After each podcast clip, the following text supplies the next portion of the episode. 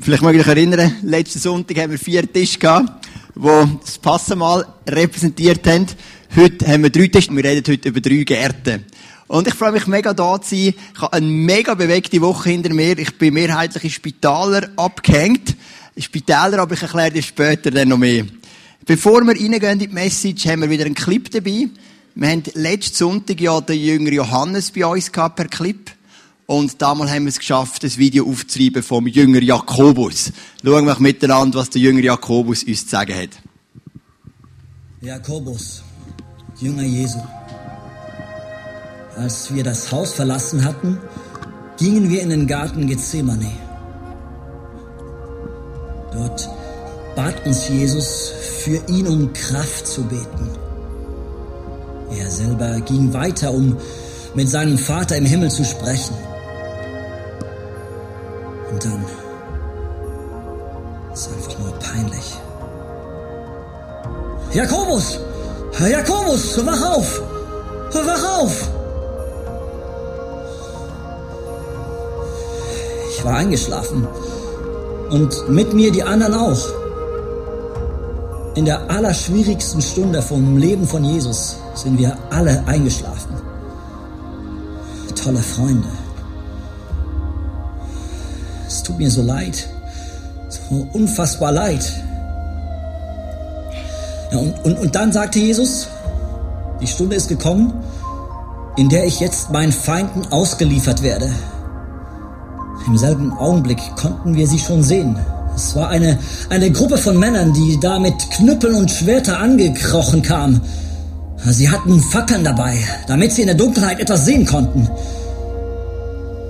Es waren die Tempelsoldaten, gefolgt von den hohen Priestern und mittendrin Judas. Mit eisigem Blick ging er auf Jesus zu und küsste ihn. Jesus fragte ihn ganz traurig, mit einem Kuss verrätst du mich also? Dann ging alles sehr schnell. Die Soldaten ergriffen Jesus und, und Petrus zog sein Schwert und schlug auf einen Soldaten ein. Sein Schwert sauste so knapp an ihm vorbei, dass er sein rechtes Ohr abtrennte. Ah! Ah! Ah! Ah! Und Jesus sagte, Petrus, steck dein Schwert wieder weg! Und Jesus fasste das Ohr des Soldaten an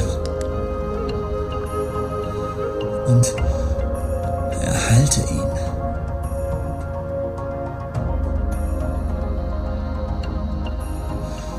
Jesus selber wusste,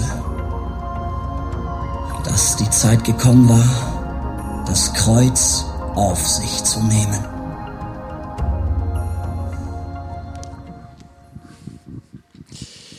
Ja, ich möchte gerne noch beten und ich fände es schön, wenn wir noch miteinander würden aufstehen.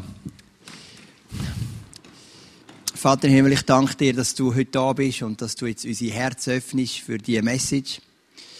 Und ähm, ich möchte einfach beten für viele Menschen, die krank sind zurzeit, die zu Hause sind, auch viele Kinder von I C F-lern oder auch sonst Leute vom I C F, die viel Fieber haben, Grippe, was auch immer. Auch sonst in der Gesellschaft viele Leute, die krank sind, wahre Grippewellen und Infektionswellen. Danke, dass du gerade speziell auch bei diesen Menschen bist, die heute nicht da sein können, weil sie, weil sie krank sind, Jesus. Und danke, dass du für die Wochen da sein, dass du unser Herz jetzt öffnest und dass wir dürfen hören, was du uns zu sagen hast. Amen. Dann wieder Platz nehmen. Ähm, ich weiss nicht, was du für einen Bezug hast zu Gärten. Mir persönlich kommt meine Kindheit in den Sinn. Meine Mutter hat Gärten geliebt. Und im Garten hat es für mich wie zwei Arten, ich habe das wie kategorisiert als Kind. Es hat im Garten feine Sachen gegeben und nicht feine Sachen. Zu den feinen Sachen haben ähm, Kopfsalat gehört, zum Beispiel Tomaten und Rüebli, die habe ich geliebt. Dann hat es aber auch Sachen gegeben wie Zugetti, die habe ich gehasst. Und ich hatte immer gewusst, gibt es eine gute Zugetti-Ernte, ist das mein Pech. Weil du weißt, wie es ist, du hast so einen harten Morgen in der Schule und dann kommst du heim und du freust dich auf ein richtig feines Essen und nachher gibt es die komischen, ausgehöhlten Zugetti mit dem Hackfleisch drin. Und bist da und denkst, oh Mann, was soll jetzt das, oder? Genau. Und so, ich habe dann auch immer im Garten mitarbeiten. Ähm, beispielsweise durfte ich jäten, ich durfte Unkraut rausnehmen, ich durfte da die Engerlein-Dings verjagen, irgend auf eine Art und Weise. Und ich bin gar nicht unglücklich gewesen, als ich ähm, meine Frau kennengelernt habe. Also bin ich sowieso nicht unglücklich gewesen, aber ähm, auch bezüglich ähm, ihrer Garteneinstellung. Weil sie hat mir gesagt, eigentlich möchte sie nicht unbedingt den Garten. Und da habe ich gesagt, yes, das sehe ich also gerade ganz genau gleich wie du. Ähm, und gleich reden wir heute über Gärten. Ich finde Gärten etwas Wunderschönes, wenn man sie nicht selber muss pflanzen muss. Ich bin beispielsweise, mag mich erinnern, ich mit meiner Frau durch die, durch den Jardin du Luxembourg durchspaziert bin, in Paris, einen wunderschönen Garten. Boboli-Gärten in Florenz oder die wunderschönen Schlossgärten in Versailles. Letztes Jahr, oder vorletztes Jahr bin ich in Singapur gewesen, auch dort wunderschöne Gärten. Die hängenden Gärten von Babylon sind eines der sieben Weltwunder. Also man kann sagen, Gärten sind etwas, was uns Menschen berührt, was uns Menschen bewegt. Und wir lieben es wahrscheinlich alle, ob wir jetzt die Gärten selber die Hause gerne haben oder nicht, aber wir lieben es wahrscheinlich, durch so wunderschöne Gärten durchzuspazieren. Und in der Bibel werden uns drei Gärten präsentiert und ich möchte mit dir durch die drei Gärten durchgehen heute Morgen. Wir haben den Garten Eden, wir haben den Garten Gethsemane, wo wir vorhin den Ausschnitt gesehen haben vom Jünger Jakobus, der erzählt, was passiert ist in dem Garten Gethsemane. Und wir haben den Garten im Neuen Jerusalem. Die drei Gärten, die stehen auf der einen Seite für Geschehnisse, die in der Bibel passieren, und auf der anderen Seite auch für Phasen in unserem Leben. Also auch dein Leben kannst du immer wieder einteilen, nicht in den dritten Garten, der wartet auf uns im Himmel, aber es gibt in deinem Leben Phasen vom Garten Eden und es gibt in deinem Leben Phasen vom Garten Gethsemane. Und wir sind ja in dieser Serie Hashtag Jesus, wo wir den Jesus anschauen wollen und wo wir den Jesus auch bekannt machen wollen, gross machen als ganzes Movement. Und wir möchten uns heute überlegen, was ist passiert im Garten Gethsemane, weil das ist ganz ein zentrales Kapitel im Leben von Jesus. Wir fangen an mit dem Garten Eden. Garten Eden in sich ist ein Pleonasmus. Weil, was ist ein Pleonasmus? Ähm, in der Sprachwissenschaft, das ist ein doppelt, also ist etwas, was du zweimal wiederholst. Wie eine tote Leiche oder ein weißer Schimmel. Also ist etwas, was du zweimal betonst. Ein runder Kreis. Ein Kreis ist immer ähm, rund, ein Leiche ist immer tot, ein Schimmel ist immer weiss. Weil Eden heisst Garten übersetzt. Also Garten Eden heisst Garten, Garten. Ähm, Garten Eden, das ist der Ort gewesen, wo Gott den ersten Menschen in sein Leben gelassen hat. Und wenn wir anschauen, was ist passiert im Garten Eden, dann merkst du, im Garten Eden erlebst du die Herrlichkeit von Gott. Die Menschen und Gott sind von Angesicht zu Angesicht im Gespräch gewesen. Im Garten Eden darfst du etwas Kreatives erschaffen. Gott hat zu den Menschen gesagt, benenne Tiere nach euren Namen. Und mich nimmt es immer Wunder, wieso heisst ein Aff Aff und ein Giraffe Giraffe? Weil ein Giraffe und ein Aff haben ja gar nichts miteinander zu tun. Genau, aber so ist ja eine deutsche Übersetzung natürlich. Ähm, im Garten Eden darfst du etwas Bestehendes bewahren. Weil Gott hat zu den Menschen gesagt, beschütze das, was da ist. Und im Garten Eden ist Gott dir mega nahe. Das Garten Eden steht in deinem Leben für die Zeiten, wo vieles blüht und vieles wächst. Wir haben beispielsweise das Leben vom König Salomo in der Bibel. Das ist ein Mann, der übernehmen von seinem Vater David, der vieles vorbereitet hat. Und in der ersten Phase von seiner Königsherrschaft blüht alles. Er baut Gott einen Tempel, er baut sich selber einen Palast, er hat mega viel Einfluss, mega viel Weisheit, mega viel Reichtum. Von der ganzen Welt sind Menschen gekommen, um von ihrer Weisheit zu profitieren. Es ist so eine Phase vom Garten Eden, die du manchmal hast in deinem Leben. Wo du merkst, fast was du anpackst, es wird zu Gold. Es blüht. Dein Geschäft, deine Freundschaften, ähm, deine Familie, deine Kinder, falls du Kinder hast. Es sind so Phasen im Garten Eden, die dir Gott immer wieder gönnt. Im Garten Eden gibt es auch Versuchung. Weil dort, wo alles gut läuft, ist der Mensch in Gefahr, ein bisschen wegzukommen von dieser Nähe und auch von dieser Abhängigkeit von Gott. Der Mensch ist ein bisschen in Gefahr, zu sagen, ja, vielleicht liegt es auch an mir oder ich habe es selber im Griff. Und gerade im Garten Eden, sagt uns die Bibel, ist der Mensch gefallen, ist der sogenannte Sündenfall passiert. Das war nicht im Garten Gethsemane, sondern im Garten Eden. Aber grundsätzlich steht der Garten Eden in deinem Leben für Blühen, für etwas Kreatives, etwas Schönes, für Vorwärtsgehen, für Freude, für so die schönen Zeiten. Der zweite Garten, der uns beschrieben wird, und auf den möchten wir ein bisschen genauer eingehen, das ist der Garten Gethsemane. Du siehst, wir haben hier nicht ganz so schöne Blumen ausgewählt wie die anderen Gärten. Garten Gethsemane, Gethsemane bedeutet übersetzt Ölpresse. Und wenn du schon mal einen Ölpress siehst aus der Antike, dann weisst du, da werden die Oliven gepresst, bis Öl rauskommt. Und im, zur Zeit von Jesus hat man die Oliven dreimal gepresst, bis man ganz reines Öl hatte. Und das ist ein Bild für die drei Leiden von Jesus. Für Verhör, dann für die Auspeitschung und die Verkreuzigung. Jesus ist dreimal gepresst worden in dem Garten Gethsemane. Und der Garten Gethsemane in deinem Leben steht für die Momente, wo du kämpfst, wo du in Not bist und in Schwierigkeiten. Ich persönlich glaube, dass Gott ein guter Gott ist und dass er dir immer wieder die Garten Eden-Momente geben will. Aber ich glaube auch, dass die Garten Gethsemane-Momente zu deinem Leben gehören. Letzten Sonntag mit aus dem I C F rausgekommen. Wir haben gerade fertig predigt, haben einen schönen Gottesdienst gehabt mit diesen Einsegnungen auch. Und wenn ich rauskomme, kommen sofort zwei, drei Leute springen und sagen, Joel, du musst sofort zum Jaron schauen. Der Jaron ähm, ist mein mittlerer Sohn. Und ich bin hinten und er ist blöderweise von der Rutschbank gestürzt, in unserem Kinderexpress, auf den Hinterkopf und hat eine Hirnerschütterung gehabt. Und als ich dort bin, ist er immer so am Kämpfen zwischen Bewusstlosigkeit und bis ich sie und wir haben dann gebetet und dann sind wir gerade in Notfall gefahren auf Luzern. Die Rebecca ist gefahren, also für all die, die letzten Sonntag noch das Gespräch gesucht haben mit mir, darum bin ich schnell weg gewesen. Ähm, nicht irgendwie, weil ich gefunden habe, ich gehe jetzt noch ein bisschen spazieren. Wir sind gerade sofort in Notfall. Und, ähm, auf dieser Reise, also die Viertelstunde von da auf Luzern ins Spital, bin ich hinten dran am Jaron gesessen und habe immer versucht, so ein bisschen bei sich zu behalten. Er ist immer so halb weggetreten, halb da gewesen. Wir sind dann angekommen im Spital. Er ist untersucht worden von einem I C F-Luzern-Arzt, was mir besonders ähm, wiederum gut getan hat. Und ähm, wir, er, wir kann dann dürfen mit dem Jaron im Spital bleiben für achtundvierzig Stunden, bis sich wieder einigermaßen stabilisiert hat. Für mich auch noch eine interessante Erfahrung gewesen.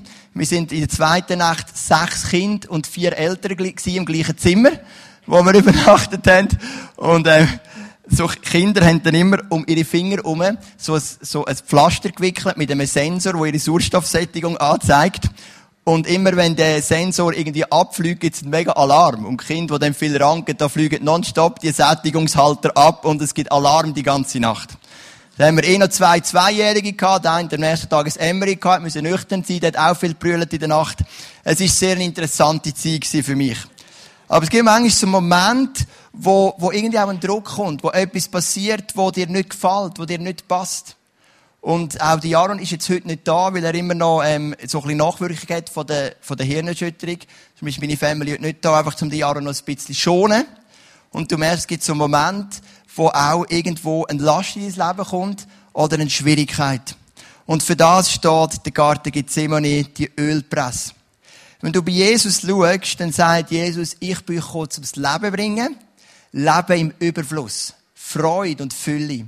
Und bei Jesus war immer Leben gewesen. Bei Jesus war Freude gewesen. Die Menschen haben sich wohlgefühlt, er hat Menschen angezogen. Aber in dem Moment, im Garten Gethsemane, ist von dieser Freude und von dieser Fülle bei Jesus selber nicht viel rum gewesen. Es heisst in Matthäus sechsundzwanzig, Angst und tiefe Traurigkeit überfielen Jesus. Und er sagte zu ihnen, ich zerbreche beinahe unter der Last, die ich zu tragen habe, bleibt hier und wacht mit mir. Und es ist so ein Moment in deinem Leben, wo du merkst, hey, jetzt ist es richtig zäh. Wir lesen von Angst, wir lesen von Traurigkeit, wir lesen davon, dass er gesagt hat, ich zerbreche, wir lesen von Last. Eine vierfache Wiederholung vom Gemütszustand von Jesus. Der Garten Eden, der steht für die Fülle. Da ist alles, da blüht und läuft alles. Und der Garten Gethsemane steht für Last. Und, das, und da möchte ich dir, der erste Punkt, den ich dir mitgeben ist, im Garten Gethsemane musst du schwere Lasten tragen.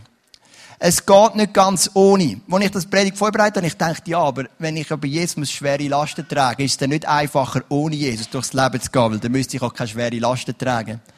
Aber der Punkt ist, schwere Lasten trägst du sowieso. Mit Jesus oder ohne Jesus. Das Leben bringt dich immer wieder in schwere Lasten.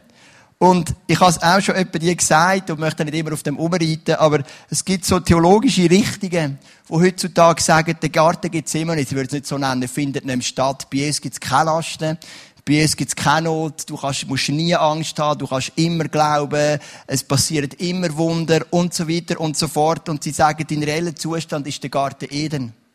Ich persönlich glaube, als Nachfolger von Jesus bist du in beidem drin. Du hast Element vom Garten Eden und du hast Element vom Garten Gethsemane.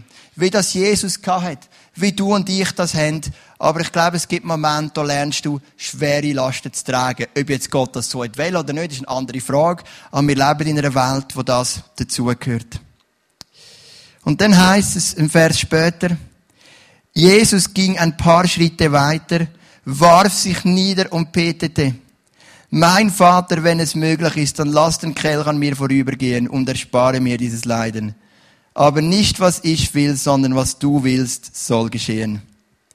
Jesus in dem tiefsten Kampf von seinem Leben sagt, Jesus, äh, Vater, find doch eine Möglichkeit, um den Kelch an mir vorbeigehen zu lassen. Aber nicht, was du willst, soll passieren, sondern ich. Im Garten Gethsemane lernst du das Vertrauen.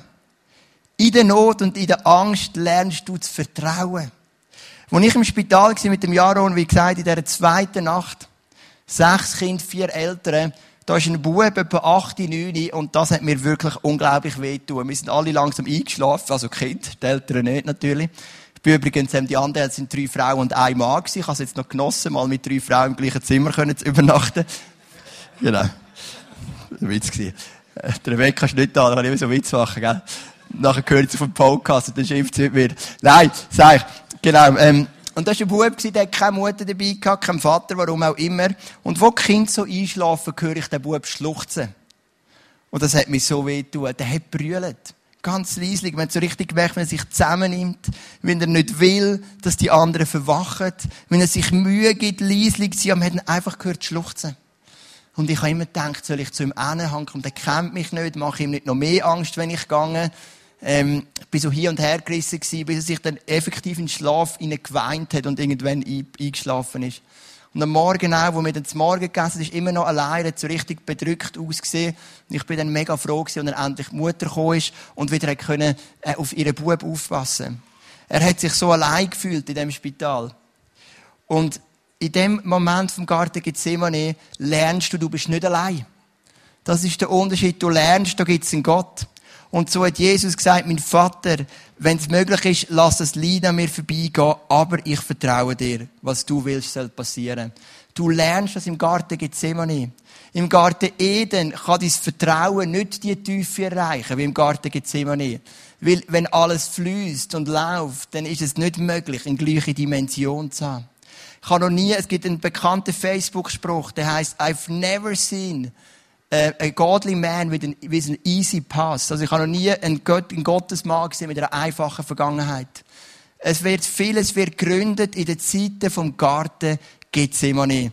Und darum ist es etwas Gutes, der Garten Gethsemane, auch wenn, wenn du drin bist, das vielleicht nicht immer siehst, weil es ist der Moment, wo du lernst zu vertrauen. Wie gesagt, Sonntagmittag bis Dienstagmittag, achtundvierzig Stunden, bin ich im Spital gewesen und dann am Nachmittag heim, relativ müde. Und am Mittwochnachmittag sind wir ins Kinderspital auf Zürich, also weiter, meine Spitalwoche ist weitergegangen. Ähm, der Lewin hat dort vier Untersuchungen gehabt und dazwischen haben wir Diana, unsere fünf Wochen alte Tochter, ab, ähm, abklären lassen, ob sie die Erbkrankheit hat, die der Lewin hat und der Janis auch gehabt hat. Und dann sind wir am Viertel vor zwei, sind wir bei der Krankenschwester gewesen. Es gibt so zwei kurze Tests, die wir herausfinden. Der erste macht die Krankenschwester, der zweite der Arzt. Und unsere Tochter hat so müssen etwas reinschnaufen. Und der Wert, den das Schnaufen sollte ergeben, ist zweihundert. Das ist der Durchschnittswert. Unsere Tochter hat nur hundertfünfundzwanzig gebracht. Irgendein Gas, frag mich nicht was. Und Rebecca und ich haben sofort die Krankenschwester gefragt, was bedeutet jetzt das? Und die hat jetzt so ernst angelegt gesagt, über das kann ich mit ihnen nicht reden, das muss der Arzt ihnen sagen. Und Rebecca hat dann schon den Tränen nöch gesagt, ja, hat sie jetzt auch P C D, also so heisst die Erbkrankheit vom Leben, die Lungenkrankheit. Und sie hat gesagt, ich kann ihnen nichts sagen, das muss der Arzt sagen. Das war am Viertel vor zwei gewesen. Dann habe ich diverse Untersuchungen mit dem Lewin. Ähm, die Rebecca ist mit der Ayana in die Cafeteria, hat sie gestillt und auf sie aufgepasst. Und am vier Uhr sind wir zum Arzt gekommen. Mir innerlich schon bebt, Angst gehabt, denkt, es geht die ganze Geschichte wieder von vorne los. Wir kommen zum Arzt rein. Er macht die Dokumente auf und sagt, wow, ihre Tochter hat aber gute Werte. Und wir, ja, also da hat uns die Krankenschwester etwas ganz anderes gesagt. Er hat gesagt, ja, dass die Tochter ist fünf Wochen, die Werte sind sensationell für eine fünf Wochen alt. Sie hat dann noch den zweiten Untersuch gemacht, hat dann sofort eine Entwarnung gegeben und hat uns mitteilen, dass sie keine P C D hat. was für uns natürlich mega, mega schön ist und uns auch mega entlastet. Aber in meinem Leben ist etwas passiert in diesen zwei Stunden. Weil in diesen zwei Stunden ist gerade einiges wieder zerbrochen. Es sind all wieder Fragen aufgekommen. Ähm, die Ängste, die Fragen, die ich hatte, wo mir, wo der Janis verstorben ist, die Auszeit, wo ja in erster Linie darum gegangen ist, meinen Glauben wieder aufzubauen, meine Hoffnung wieder aufzubauen. In diesen zwei Stunden hat es unglaublich viel mit mir gemacht. Und das sind so die Momente, die du manchmal hast im Garten Gethsemane, wo in deinem Innenleben einfach viel passiert und oft dann aber auch endet mit der grossen Sieg in deinem Leben. Ich meine, schauen wir bei Jesus. Die Zeit im Garten Gethsemane war heftig. Dann sind die Verhöre gekommen, die Auspeitschung und dann der Tod durch die Kreuzigung. Aber drei Tage später war es sein grösster Sieg, der grösste Sieg der Menschheitsgeschichte, seine Auferstehung. Und wenn du in einem so Moment bist vom Garten Gethsemane in deinem Leben, dann bitte gib nicht auf und lern zu vertrauen. Weil in meinem Leben kann ich sagen, es lohnt sich, Gott zu vertrauen. Das hat Tiefe, das hat Fundament. Wir haben am Dienstag den Entdecken-Gott-Kurs gestartet. Acht Teilnehmer, sensationell, neuer Rekord, mega schön. Und ähm, wir haben darüber geredet, also das war überhaupt gar nicht das Thema gewesen, wir sind einfach auf das zu reden gekommen. Ist dein Glaube schwärmerisch? Oder ist er verwurzelt? Das haben wir erst herausgefunden im Gespräch miteinander. Wir sind so ein bisschen ein Philosophie-Club geworden mit der Zeit. Und ähm, wir haben so gemerkt, es gibt so Menschen, die haben so einen schwärmerischen Glauben, so einen abgehobenen Glauben. Und es gibt Menschen, die einen ganz tiefen, verwurzelten Glauben. Und die suchenden Menschen von dem Entdecken-Gott-Kurs haben gesagt, uns macht das schwärmerische Angst, aber das Verwurzelte, das motiviert uns, das fasziniert uns. Und wir hoffen, in diesem Kurs das tiefe, Verwurzelte zu finden. Und die Wurzeln, die gibt's da. Wenn wir weitergehen, heisst, da erschien ihm ein Engel vom Himmel und stärkte ihn. Im Garten Gethsemane erlebst du, dass Jesus dich durchtreibt. Ich hatte vorletzte Woche ein Telefon mit einer Frau. Und die Frau hat mir erzählt von ihrem Kind und wie schwierig es ist und, und Krankheit und so weiter. Eine ganz feine, sympathische Frau. Aber viel Not. Und am Schluss habe ich gesagt, es gibt etwas, was wir gemeinsam haben und etwas, was uns unterscheidet. Gemeinsam haben wir, wenn es nicht einfach mit unseren Kindern, ähm, was Krankheit und so weiter anbetrifft. Aber unterscheiden tut uns, dass ich einen ganz tiefen Frieden in meinem Le- im Herzen spüre, durch all die Prozesse durch, und der Frieden, der fehlt dir. Und es ist dann parat, dass ich für sie beten, dass der Frieden sie ganz neu erfüllt.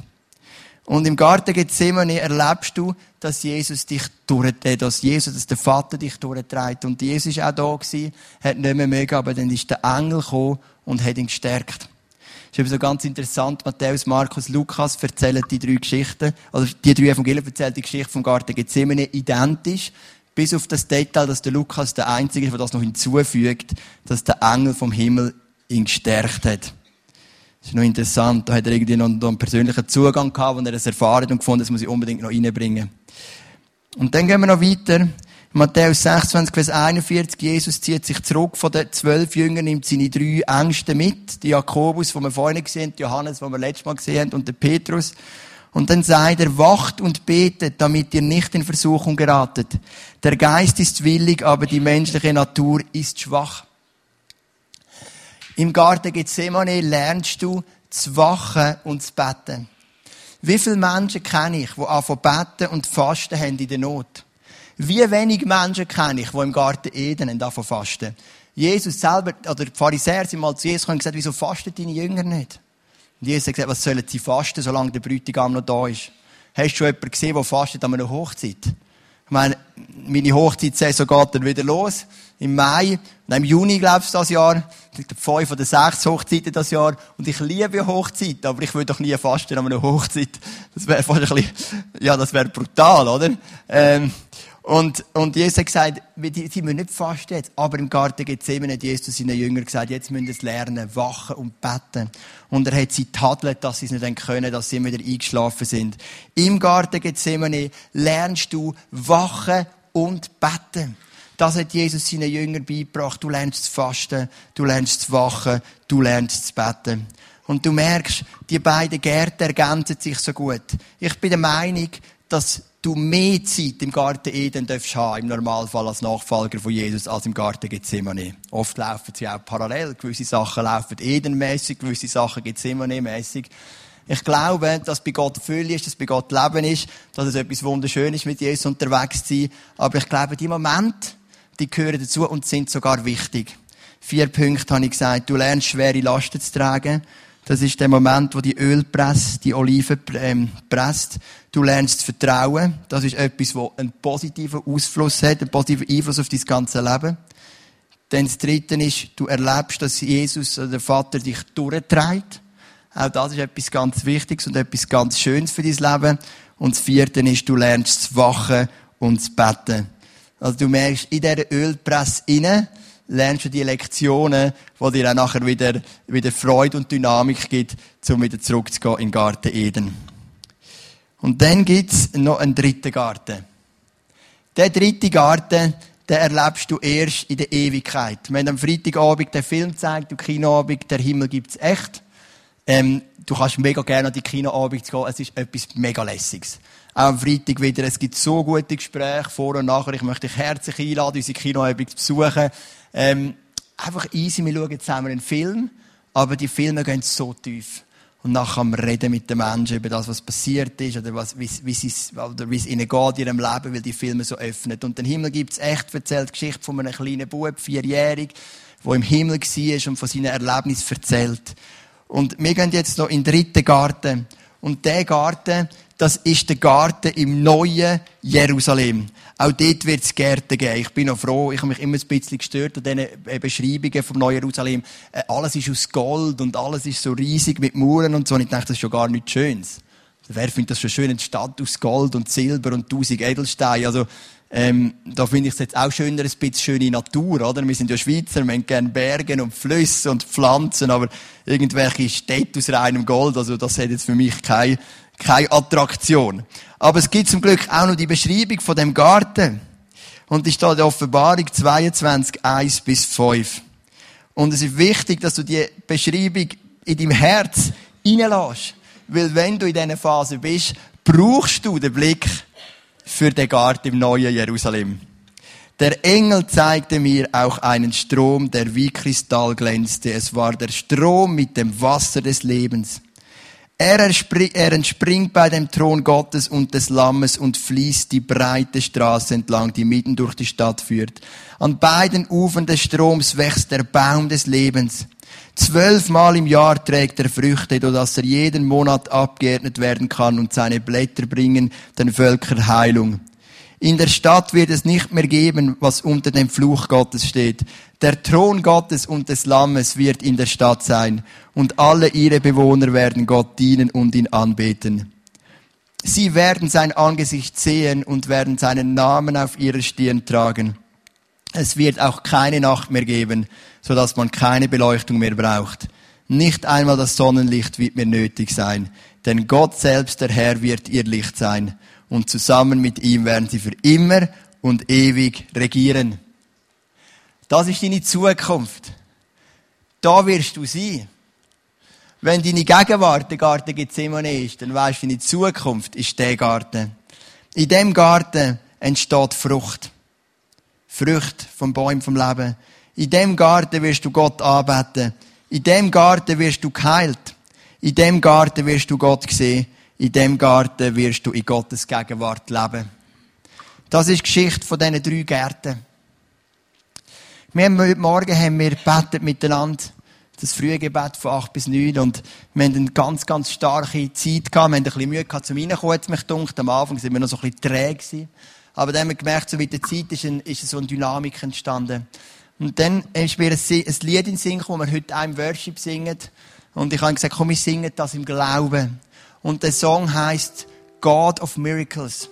Gott von den Wundern. Und ich bin immer ein bisschen vorsichtig, wenn ich von Wundern rede. Weil ich finde, ähm, ich möchte nicht immer alles ein Wunder nennen. Aber ich möchte die Hoffnung behalten, dass Gott ein Gott von den Wundern ist. Und das, wo ich da bin, dem Garten Gethsemane, und irgendwie die Lasten mich nicht leicht loslassen, dass ich die heute mit Glauben zu dem Gott bringen und sagen, du bist der God of Miracles. Du kannst das Unmögliche noch möglich machen in meinem Leben. Du kannst meine Situation verändern. Du kannst die Situation in meinem Geschäft verändern. Du kannst die Situation in meinen Beziehungen verändern, wo auch immer du deine Not hast. God of Miracles heisst für mich nicht, dass ich weiss, dass ich immer wieder das Wunder erlebe. Aber für mich heisst, dass ich immer die Hoffnung habe, dass ich eins kann erleben. Und in dieser Hoffnung möchte ich sein. Ich möchte ein Mensch sein, der Hoffnung bringt. Wenn Menschen zu mir kommen, in der Kirche mit Eheproblemen, möchte ich ihnen sagen, es gibt Hoffnung. Wenn Menschen zu mir kommen mit einem psychischen Problem, möchte ich ihnen sagen, es gibt Hoffnung. Und das sage ich mit Glauben oder mit Zuversicht. Wenn Menschen zu mir kommen mit Krankheit, möchte ich ihnen sagen, es gibt Hoffnung. Wenn Menschen zu mir kommen in ihrer Einsamkeit, möchte ich ihnen Hoffnung geben. Ich möchte ein Mensch sein, der Hoffnung bringt. Und God of Miracles, das zeigt für mich, Gott ist ein Gott von der Hoffnung. Es ist möglich. Und überleg doch du dir, wo in deinem Leben bist du in dem Garten Gethsemane, in diesen Kämpfen, so wie es Jesus war.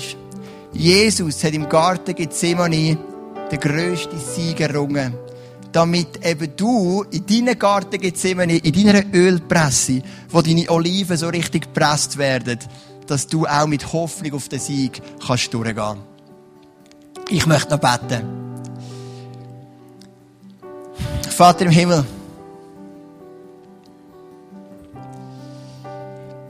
ich danke dir, dass du da bist heute Morgen.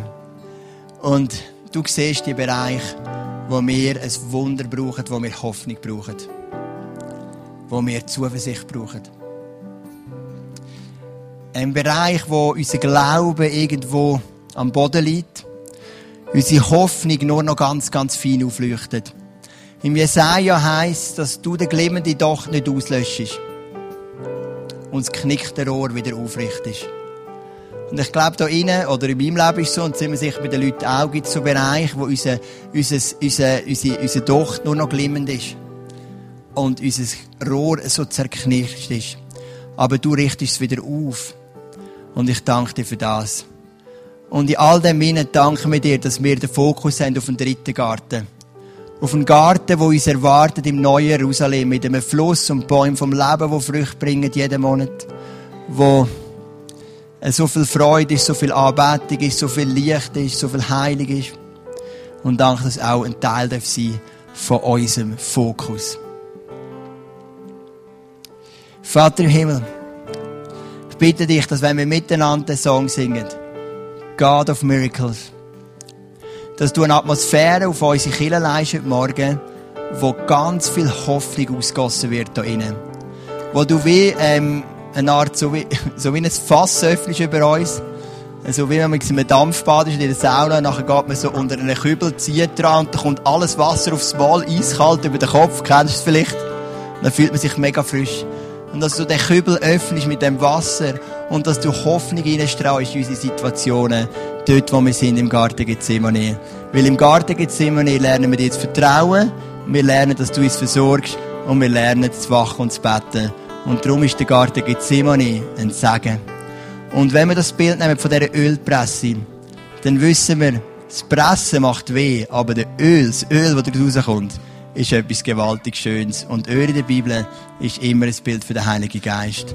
Und aus all diesen Zeiten im Garten Gethsemane kommt eine Verbindung mit dem Heiligen Geist, die tiefer, dynamischer und kraftvoller ist, als wir es uns je hätten vorstellen können.